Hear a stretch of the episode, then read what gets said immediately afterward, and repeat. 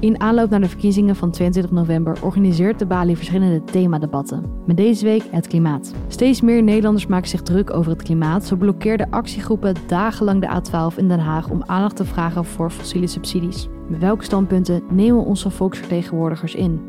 Mijn naam is Lynn Deen en eerst ga ik in gesprek met programmamaker Katarina Schul. Nou, geen snelle slogans of campagnepraat, maar tijd voor inhoudelijk debat. De manier om goed voorbereid het stemhokje in te gaan. Met dit uitgangspunt organiseert de Bali dus enkele themadebatten. En inmiddels zijn we halverwege. In de vorige aflevering van deze podcast bespraken we het thema migratie. En op 6 november organiseren we het nieuwe economiedebat. En deze week gaan we het dus hebben over het klimaat. En daarvoor is weer opnieuw aanwezig Katarina. Hallo allemaal. Welkom. Als jij kijkt naar het huidige klimaatdebat, welke thema's springen er dan echt voor jou uit? Ja, er zijn natuurlijk heel veel onderwerpen waar we het over kunnen hebben als we gaan debatteren over het klimaat. Maar wij hebben bij het kiezen van deze onderwerpen gekeken, waar gaat de rekening vallen? Want als we het hebben over klimaat, moet er gewoon geld komen. En dat gaat of komen vanuit bedrijven die meer gaan investeren, of het gaat komen vanuit de overheid die meer potjes gaat maken, of de burger gaat het voelen in zijn portemonnee. Met dat in ons achterhoofd hebben we dus de keuze gemaakt om 3 onderwerpen uit te lichten.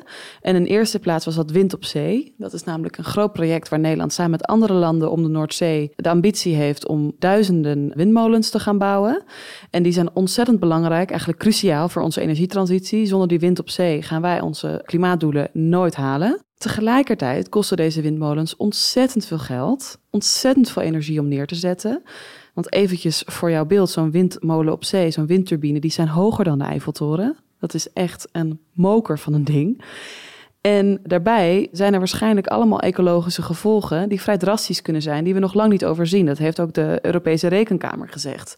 Dus daar zitten gevaren voor vissen, voor insecten, voor vleermuizen, voor vogels. En dat is natuurlijk iets wat we niet moeten vergeten. En het is dus de vraag, ga je dan zeggen als overheid, oké, investeerders vinden het steeds spannender worden in wind op zee te investeren. Wij gaan toch weer meer geld eraan geven. Of wacht je tot bedrijven dat toch weer meer gaan doen? Dus dat is waarom we dat onderwerp in het debat hebben gegooid. En een ander onderwerp dat we hebben gekozen is onze waterkwaliteit. Want dat is iets wat denk ik weinig Nederlanders zich beseffen, is dat onze waterkwaliteit best wel slecht is. Eigenlijk zijn wij het land met de slechtste waterkwaliteit van heel Europa. Hoe kan dat? Ik hoor het u denken. Nou, we hebben de KRW, de Kaderrichtlijn Water. Ik hoop dat het iets is wat u al eerder heeft gehoord, maar het is een afspraak die we hebben met de rest van de EU, dat ons water aan bepaalde maatregelen moet voldoen. Dus er mag niet heel veel metalen in zitten. Denk aan arsen, kwik, maar het gaat ook om andere dingen, namelijk om hoe droog het is, waar water is, et cetera, et cetera. Wij hebben natuurlijk in Nederland een enorme democratie ook om ons waterbeleid gebouwd. De waterschappen, en die heffen belasting. Alleen de waterschappen hebben de noodklok geluid. Hebben gezegd, we hebben veel meer geld nodig. Willen wij die waterdoelen gaan halen? Want de deadline komt eraan. In 2027 moeten wij gaan voldoen aan die KRW. Samen met de rest van de EU. Doen we dat niet, dan dreigt ons land op slot te gaan. Mogen we niet meer bouwen, worden de vergunningen ingetrokken of niet meer vergeven. En dreigen we ook enorme boetes te krijgen. En dat loopt echt op tot de 80 miljoen. Dus er staat flink wat op het spel en ook een flinke druk. En dat is interessant, want dat betekent dus dat de komende coalitie, dus in deze komende verkiezingen, water een heel groot thema eigenlijk zou moeten zijn. Maar dat zie je nog niet heel erg terug in de campagne. Wel als je echt in de nitty-gritty van de partijprogramma's komt. En daarom hebben we natuurlijk ook gekozen voor dit onderwerp in het debat. Omdat je nu al ziet dat waterschappen de belastingen ontzettend aan het verhogen zijn. Dus dat is echt duidelijk dat het in de portemonnee van de burger komt. Maar het is denk ik ook een debat dat nu op gang komt van hoe verre gaan we het bedrijf hiermee belasten en richtlijnen opleggen. En hoe verre gaan we vanuit de overheid ook meer investeren in onze waterzuivering en ons watermanagement. Is dit een nieuwe deadline van 2027? Nee, dit is helemaal geen nieuwe wet zelfs. De KRW is iets dat we met z'n allen hebben afgesproken rond 2000. Dus wij weten al heel lang dat deze doelen bestaan. En we weten ook al heel lang dat we niet aan deze doelen voldoen. En die deadline, dus nu 2027, was ook wel eens eerder, maar is elke keer een tikkeltje opgeschoven. Dat zit er nu waarschijnlijk niet meer in. Het is altijd heel lang een hete aardappel geweest die altijd een beetje werd doorgeschoven. Elke regering weer. En niet dat er niks is gebeurd, zeker niet. Maar er is gewoon nog heel veel te doen. En als laatste thema hebben jullie ook fossiele subsidies gekozen. Een onderwerp wat ontzettend veel voorbij komt in de media op dit moment. Kun je mij voor eens en voor altijd duidelijk maken, wat zijn fossiele subsidies? Het is natuurlijk een soort trending topic geworden. Iedereen kent het nu wel, maar het is een heel ingewikkeld begrip. Als ik het probeer zo eenvoudig mogelijk samen te vatten, kun je het gewoon zien als een verzamelnaam voor alle financiële voordelen die bedrijven krijgen als zij grootverbruikers zijn van fossiele brandstoffen. Dus denk vooral inderdaad aan die grote industrieën zoals Tata Steel, maar ook de glastuinbouw. Dat zijn al die kassen waarin groenten of bloemen worden verbouwd. Maar denk ook aan Schiphol. En het is ook voor burgers. Bijvoorbeeld het energieplafond, waarmee we de gasrekening van heel veel mensen die dealen met energiearmoede of met torenhoge gasrekeningen hebben weten in te dammen.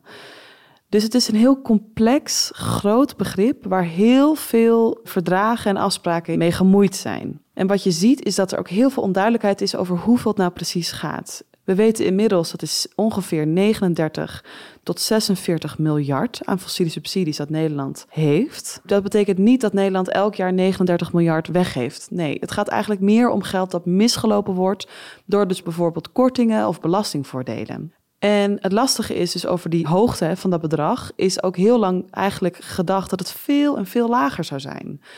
En daar is denk ik waar ook heel veel woede en onvrede en misschien ook wel terecht over is. En dat hebben we natuurlijk gezien met die A12-blokkade van de klimaatactivisten van Extinction Rebellion. Ja, de afgelopen weken stond ook mijn social media vol met protestfoto's.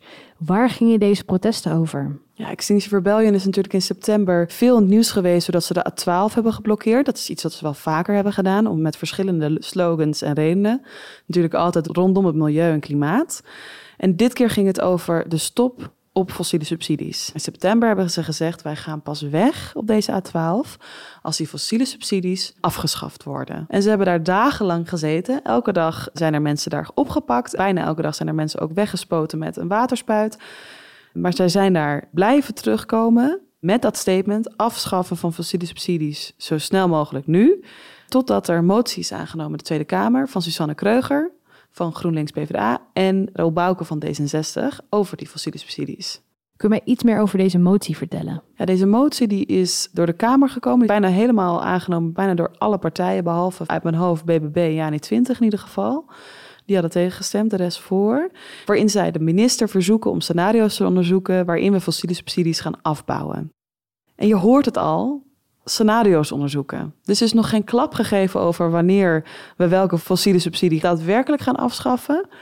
Maar ze vragen dus om een soort verkenning van die scenario's. Van kunnen we in beeld brengen wat het zou betekenen als we bijvoorbeeld binnen, ik zeg maar wat, 4 jaar deze en deze fossiele subsidie, deze belastingenkortingen nu gaan afschaffen. Het is dus nog maar de vraag wat deze motie echt concreet gaat betekenen voor die afbouw. Het is absoluut natuurlijk een stap in de goede richting, maar het is ook duidelijk dat het een klein stapje is. Het heeft wel geleid tot een stop van de protesten op de A12 van Extinction Rebellion. Dat is zeker met elkaar te linken, maar daar is ook heel veel onvrede over. CDA heeft bijvoorbeeld gezegd in de Tweede Kamer, wij moeten ons niet laten chanteren door mensen die zich op de A12 blijven vastplakken. Dat gaan we niet doen. En er zijn meerdere partijen die dat vinden. En ook bij het aannemen van deze motie, en dat is wel interessant, zie je van links tot rechts dat ze zeggen, ja, inderdaad, wij stemmen in. Dus VVD stemt in met deze motie, maar ook Partij voor de Dieren en ook D66 uiteraard, maar ook CDA. Maar er zijn wel heel veel kanttekeningen, want VVD en CDA die zeggen, ja, we moeten nu niet zomaar heel gehaast alles gaan afschaffen, want dat heeft enorme gevolgen voor onze economie en voor de werkgelegenheid.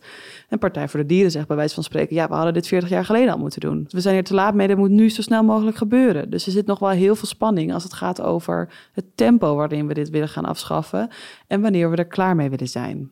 Om dus die snelle slogans te vermijden, hebben jullie ook een expert uitgenodigd die wat tegengewicht kan bieden. Kun je me hier iets meer over vertellen? Ja, dat was Ties Joosten van Follow the Money. Dat is een onderzoeksjournalistiek platform en hij is daar onderzoeksjournalist. En hij doet al jaren onderzoek naar de grote vervuilers van Nederland. Dus de grote fabrieken, de grote bedrijven. Hij heeft geluisterd naar het debat en hij bracht halverwege in dat hij blij is dat er opeens heel veel mensen natuurlijk bezig zijn met deze financiële prikkels in onze industrie. Maar dat het ook een vraag opwerpt die moeilijk te beantwoorden is, maar wel belangrijk is. Namelijk, wat voor een economie zie jij voor je in Nederland? Wat voor een economie wil het CDA of JA21 of Partij voor de Dieren? Hoe moet dat eruit gaan zien? En wat betekent dat voor een aantal industrieën? Dus bijvoorbeeld Chemours in Dordrecht of Tata Steel in IJmuiden. Willen we die nog een kans geven? Of zeg je, het is oké als dit soort industrieën in het kleine landje dat Nederland heet misschien toch gaan verhuizen naar het buitenland? Hoe erg is dat nou? En dat is natuurlijk altijd iets waar partijen ontzettend verhit over debatteren. Wat nou als die bedrijven naar het buitenland gaan? Dus dat werd heel spannend in het debat. En daar zie je ook iets heel interessants gebeuren. Want bijvoorbeeld een CDA, een partij die je best wel op het spectrum een beetje midden naar rechts ziet gaan, heeft sinds deze verkiezingen klimaat als een ontzettend belangrijk onderwerp aangemerkt. En dat komt ook door een lijsttrekker, Hanke Bontenbal. Maar ook de CDA'er die bij ons debat was, Harmen Krul, die was ontzettend kritisch over de bedrijven en de rol van bedrijven. En die is daar echt wel, die ziet ook een hele groene economie voor zich, zoals ook D66 zegt. Die ging zelfs zo mee met PvdA en Partij voor de Dieren en D66... dat op een gegeven moment Suzanne Kröger van PvdA-GroenLinks zegt, nou, dat tafeltje kan nog wel wat meer naar links. Hij kan nog wel wat meer bij ons gaan staan. Omdat hij namelijk ook echt daadwerkelijk een grote rol ziet voor bedrijven om te gaan verduurzamen, in plaats van wat je vaker hoort van rechts, van bedrijven doen dat op hun eigen tempo, we helpen ze een beetje, en voor de rest moeten ook de burger vooral veel doen. Dan is het nu tijd om te gaan luisteren.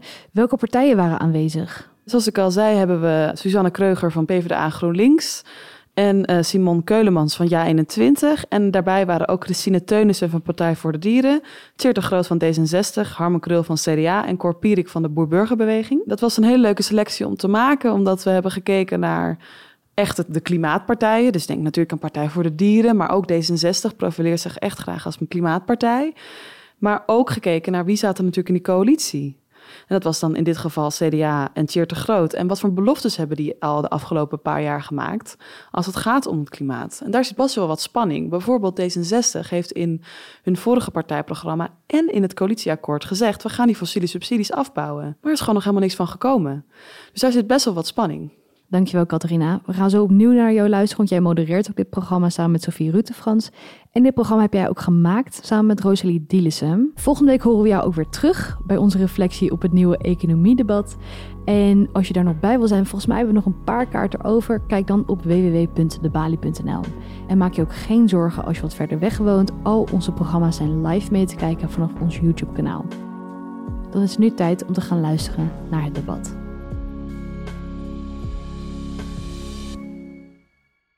En dan is het nu tijd voor ons laatste onderwerp en dus ook het laatste mini-debat. En daarvoor vraag ik naar voren Suzanne Kröger van GroenLinks Partij van de Arbeid en Simon Ceulemans van JA21. We gaan het hebben over fossiele subsidies. En dat is denk ik iets wat iedereen hier in de zaal wel voorbij heeft zien komen in het nieuws. Fossiele subsidies, ik ga proberen het supergoed uit te leggen, maar het is heel lastig. En daarvoor hebben we gelukkig ook dit keer wel een factchecker en een expert. Fossiele subsidies zijn eigenlijk een soort verzamelnaam voor de financiële voordelen voor bedrijven die fossiele energie verbruiken. Maar die voordelen uiten zich vooral in belastingvoordelen of kortingen.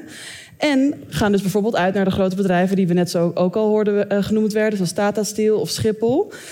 Maar ook in de glastuinbouw zien we het zeker veel. En het gaat ook over burgers. Want bijvoorbeeld ook het energieplafond, waarmee we onze gasrekening een beetje konden indammen, valt ook onder zo'n fossiele subsidie.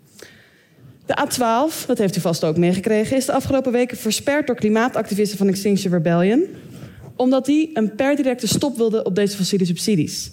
En die zijn nu inmiddels van de snelweg af, omdat er een motie is aangenomen, die is ingediend onder meer door mevrouw Kröger hier naast mij, waarin het demissionaire kabinet wordt verzocht om scenario's te onderzoeken waarmee we en waarin we die fossiele subsidies kunnen afbouwen. En dat is waar het spannend wordt, want in welk tempo gaan we dat doen en wanneer willen we daar klaar mee zijn? En daarom luidt de stelling, fossiele subsidies moeten per direct worden afgebouwd. Ik geef eerst het woord aan mevrouw Kröger.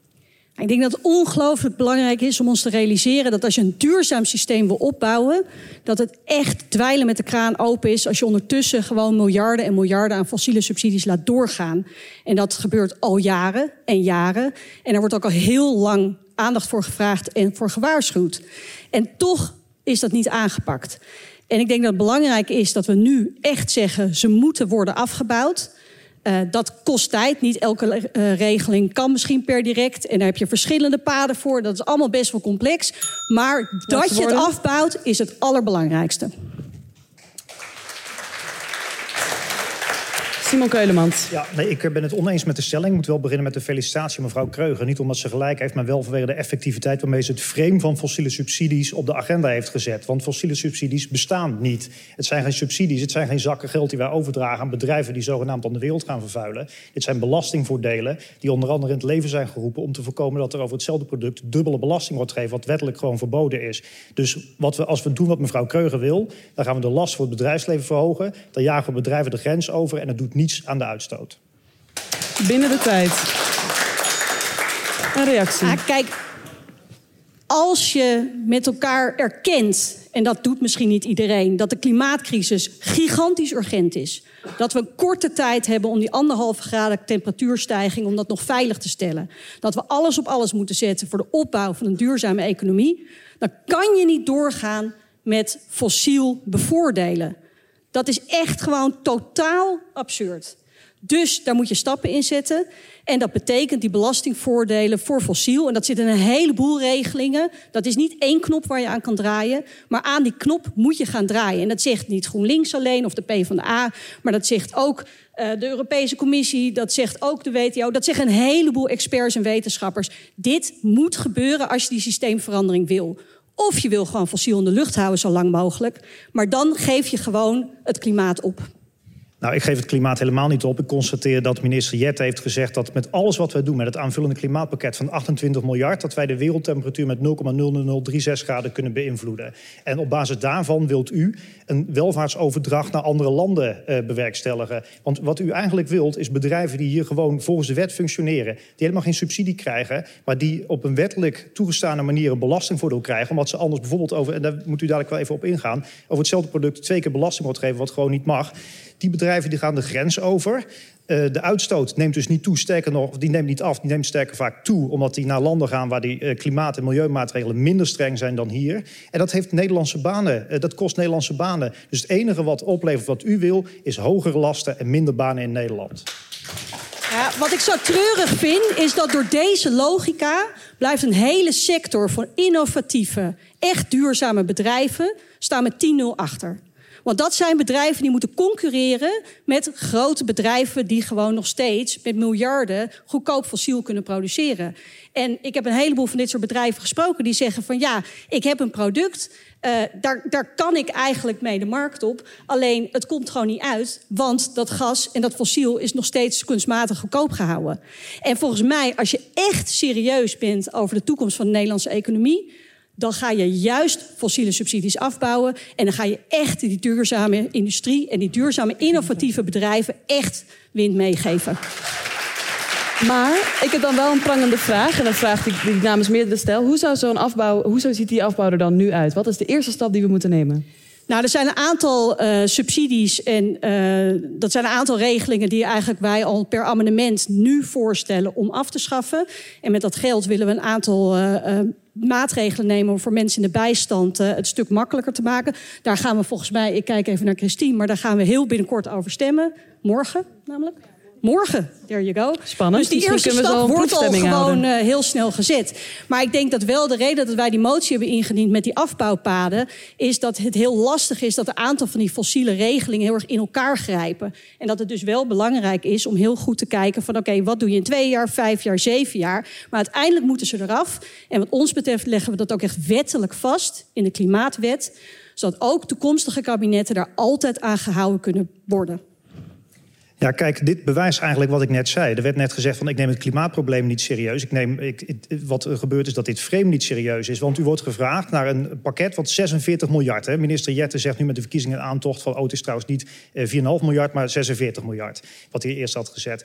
En dan wordt er gevraagd, hoe gaat dat afbouwen? Dat is een gigantisch bedrag. En dan komt u met een hele specifieke motie die een heel klein dingetje gaat regelen. En dat is omdat duidelijk wordt dat dit helemaal niet kan wat u wil. Ook het CPB heeft dat aangegeven. Bijvoorbeeld een onderzoek van de Rijksuniversiteit Groningen Giel Mulder, die hebben gewoon aangegeven, ja, die motie is nu aangenomen en nu blijkt eigenlijk dat het helemaal niet kan. CDA en VVD zijn gezwicht voor de morele chantage van Extinction Rebellion. En nu zitten we met de motie die uitgevoerd moet gaan worden, die helemaal niet uitgevoerd kan worden. Omdat het nogmaals, en ik wil echt dat u er even op ingaat, omdat wat u wil strijdig is met tal van internationale en Europese wetten en regels waar u normaal gesproken zo dol op bent. Nou, dit is echt een beetje flauwekul. Het gaat inderdaad om een heel groot bedrag. Heel lang is gezegd, fossiele subsidies bestaan niet. Toen was het, Wiebes zei toen, het is 4 miljard.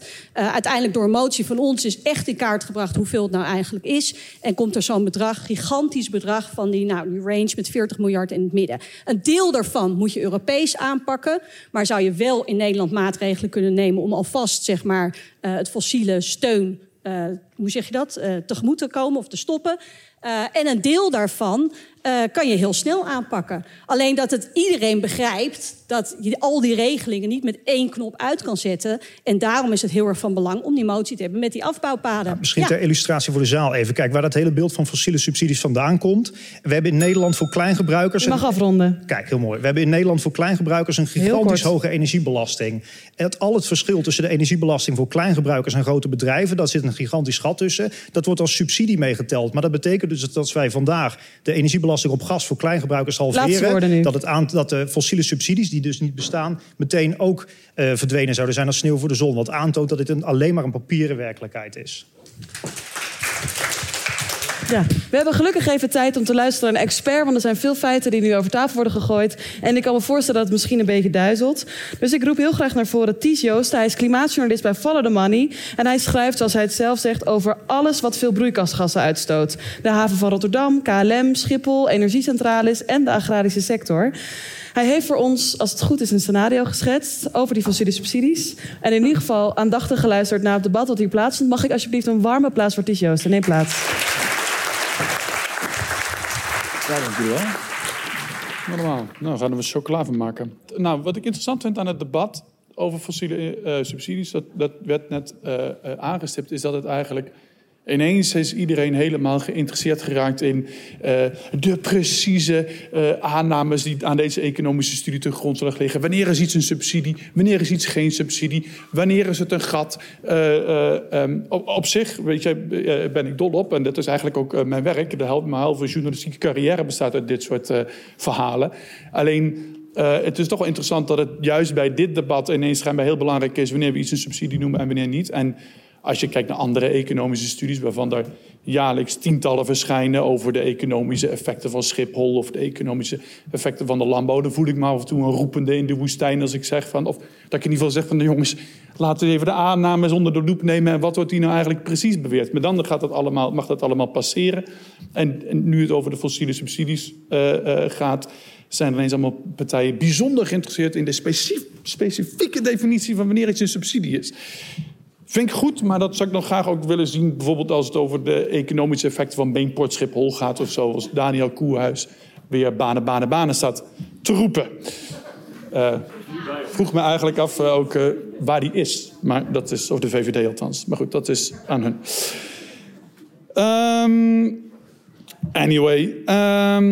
Daarnaast...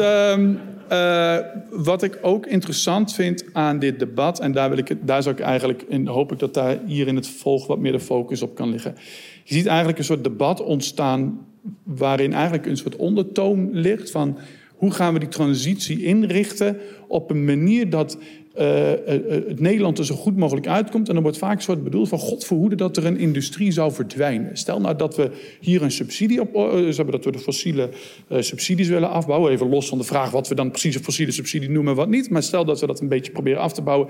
En stel dan dat dat Tata om die reden naar het buitenland vertrekt. Nou, enerzijds zou ik u dadelijk graag willen meegeven dat die directe relatie door tal van economen is geprobeerd aan te tonen en dat het eigenlijk heel vaak heel erg moeilijk is aan te tonen om wat voor reden een industrie nou eigenlijk besluit zich ergens te vestigen, een investeringsbeslissing neemt op de een of andere plek of besluit te verplaatsen. Dat is zelden een één-op-één relatie met één simpel aspect, zoals een fiscale maatregel in land A of land B. Dat is vaak een miraboir aan verschillende regelingen, scholing van personeel, historische redenen, noem het allemaal maar op. Dus neem dat in ieder geval in ogenschouw, dat als mensen proberen dat te pinpointen of dat is de reden dat nu bedrijven gaan verplaatsen, dat is zelden waar.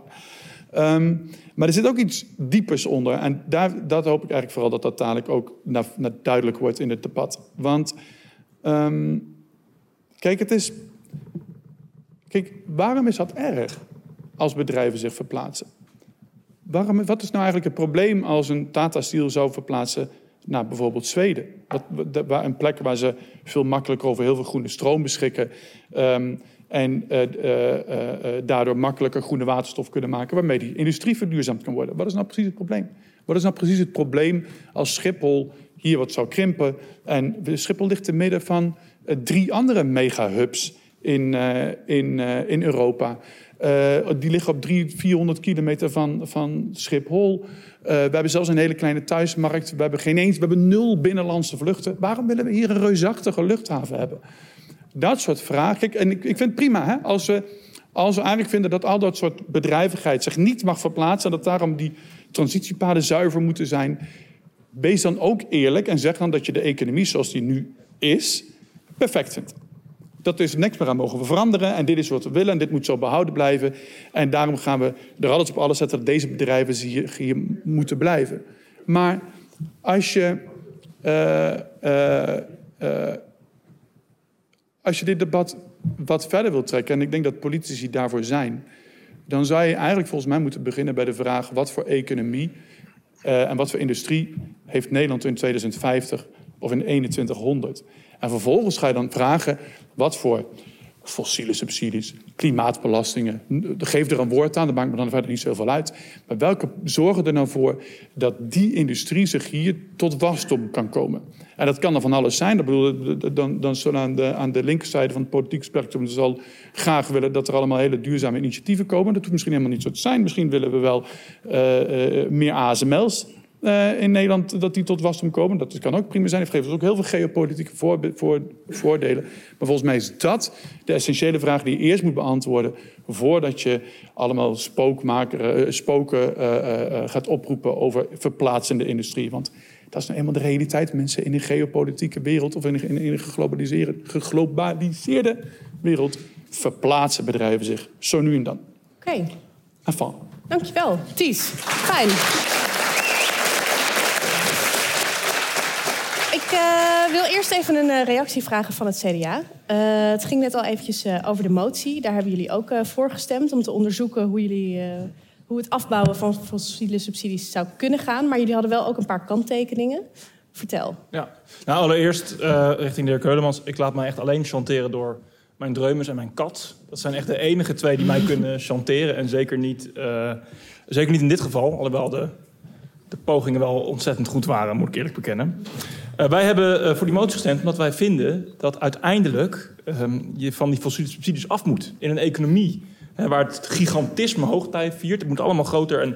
En dan kan het niet zo zijn dat jij stimulerende maatregelen neemt, dat jij prikkels hebt voor de industrie om niet te verduurzamen. Nou, wat zijn dan de kanttekeningen?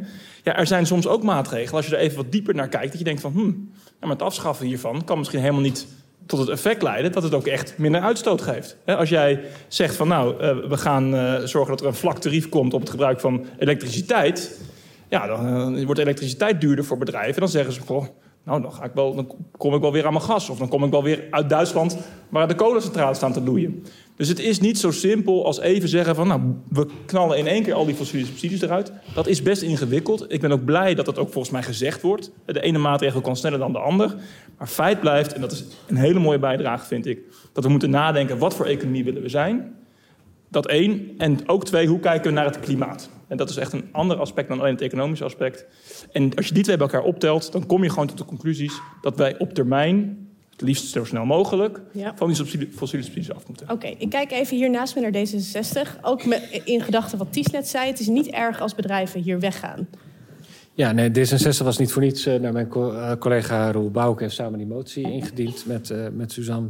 En we staan er ook helemaal achter. En we proberen het ook concreet te maken. Wat voor economie wil je? D66 wil echt een groene economie. Omdat de fossiele brandstoffen die doen ons uiteindelijk geen goed. Dat zien we, de effecten daarvan als Nederland gaan we ook merken. En dat geeft ook ontzettend veel kansen voor bedrijven. Om dan gewoon ook banen te creëren en geld te verdienen. En dat is natuurlijk ook heel mooi. Dus je krijgt eigenlijk een nieuwe, slimme, groene economie.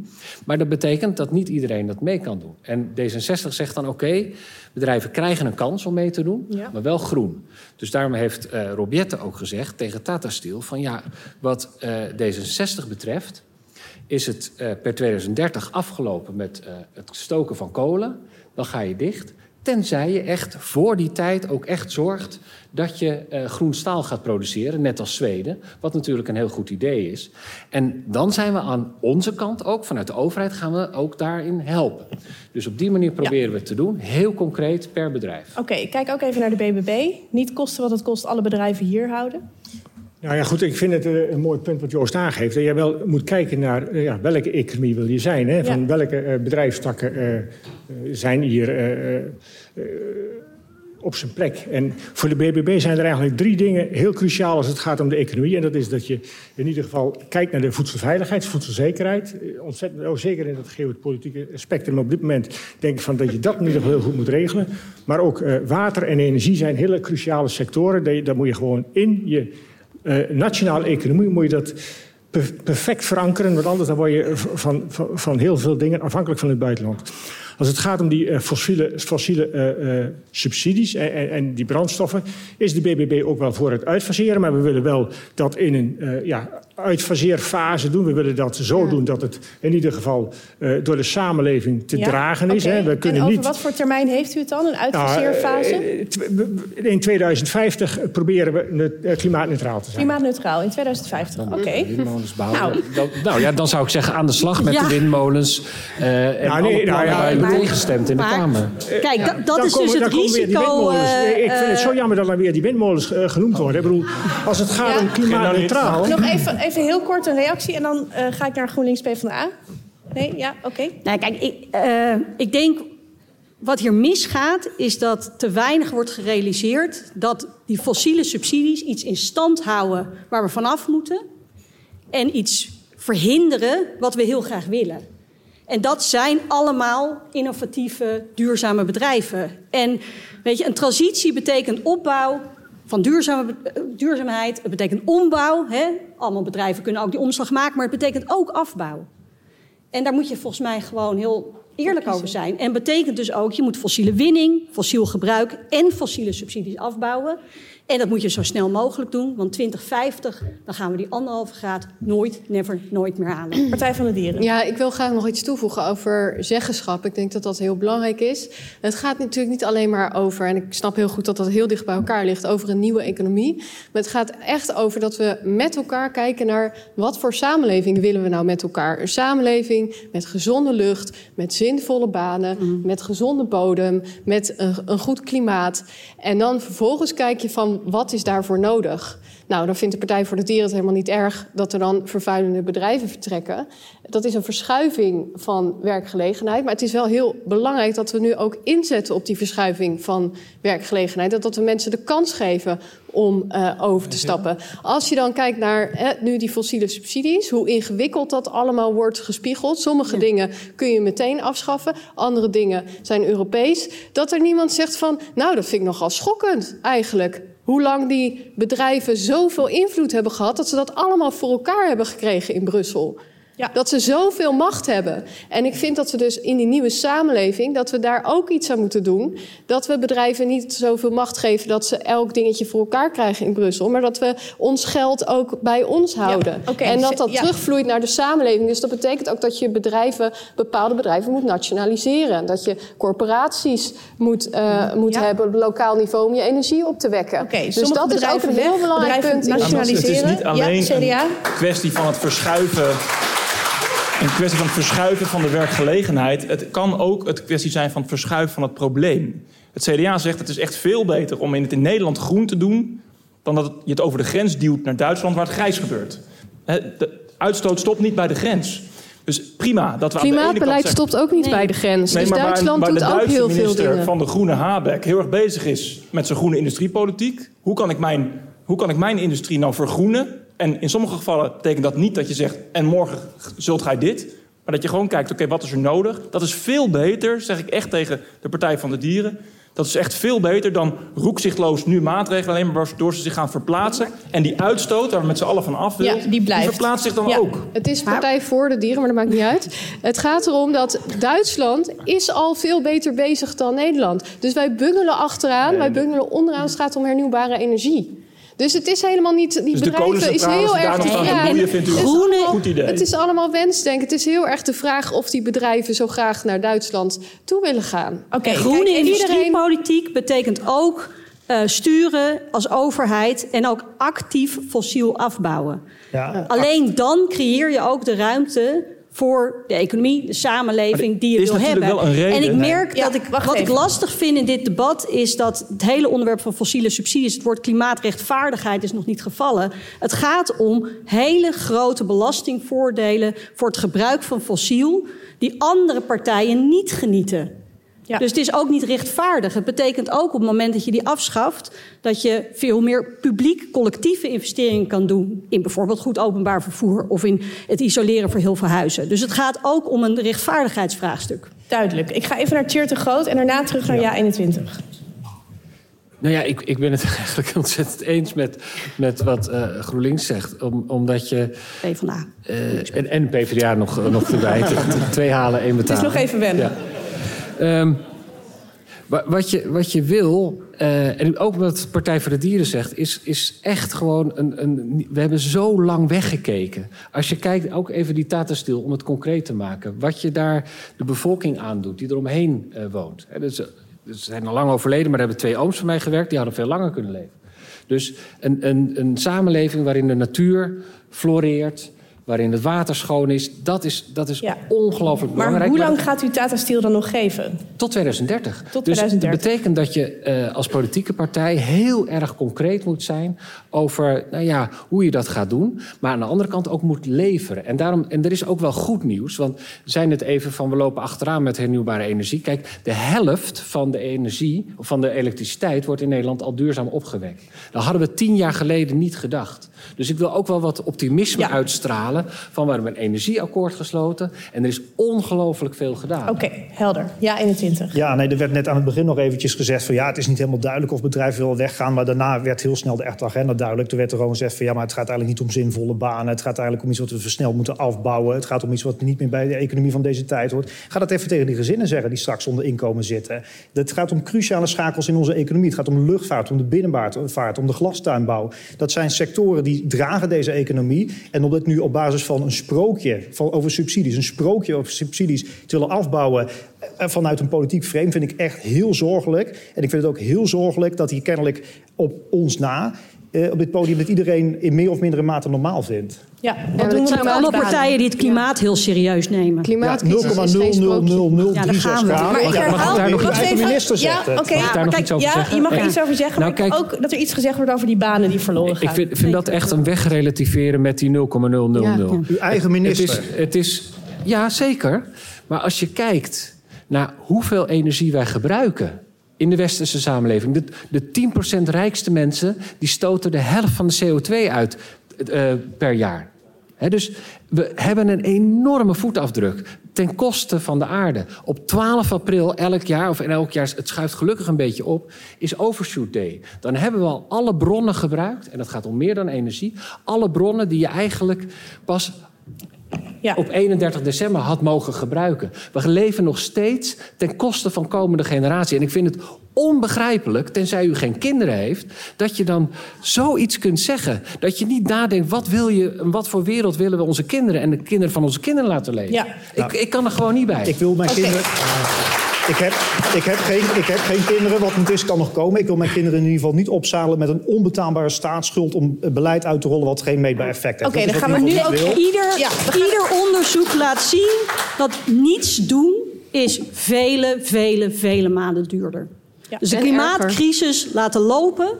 gaat ons meer geld kosten, gaat ons meer pijn kosten... gaat ons land minder mooi maken. Dit is wel heel makkelijk, hè? Want we doen niet niks, mevrouw Kröger. U heeft ook die klimaatrecht. Zeker, wij zeggen heel erg veel. Zeker, maar dat is JA21 zegt dat we niets moeten doen. Ik ben altijd afgehaakt, hoor, dat je links van mij horen.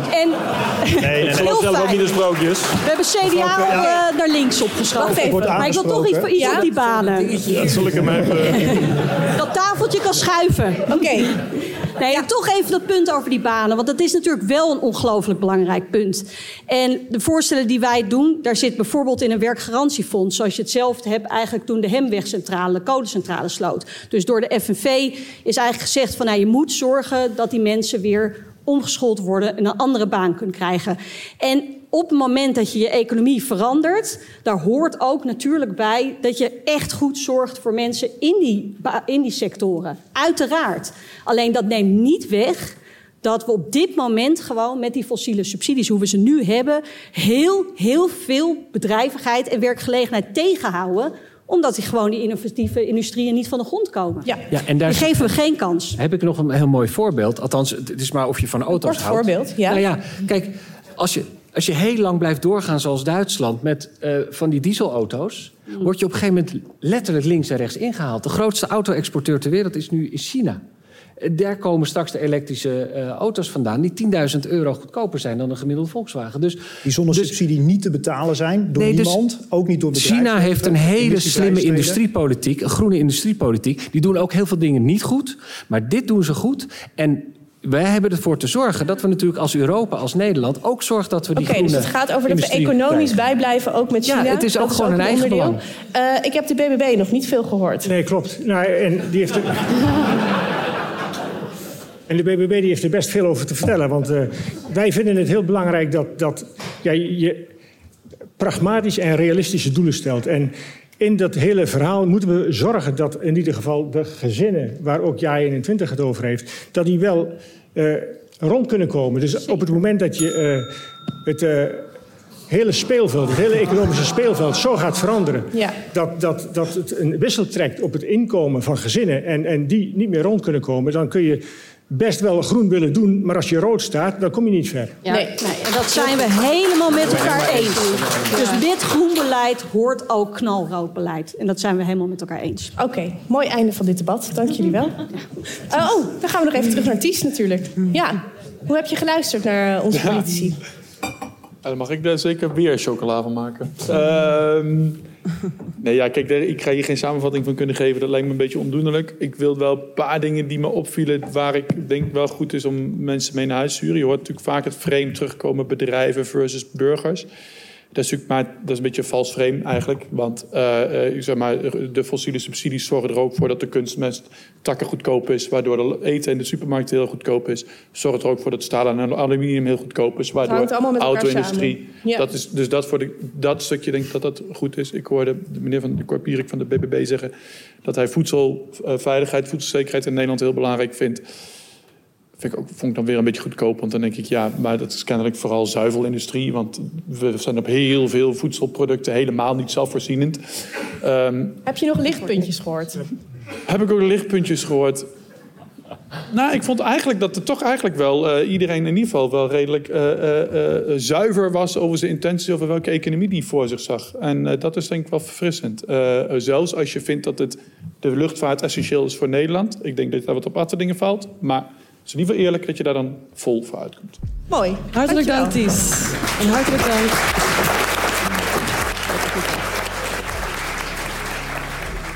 Dit was het verkiezingsdebat van deze week. Wil je meer horen? Kijk dan op ons YouTube-kanaal en houd onze agenda in de gaten voor de volgende debatten. Tot de volgende.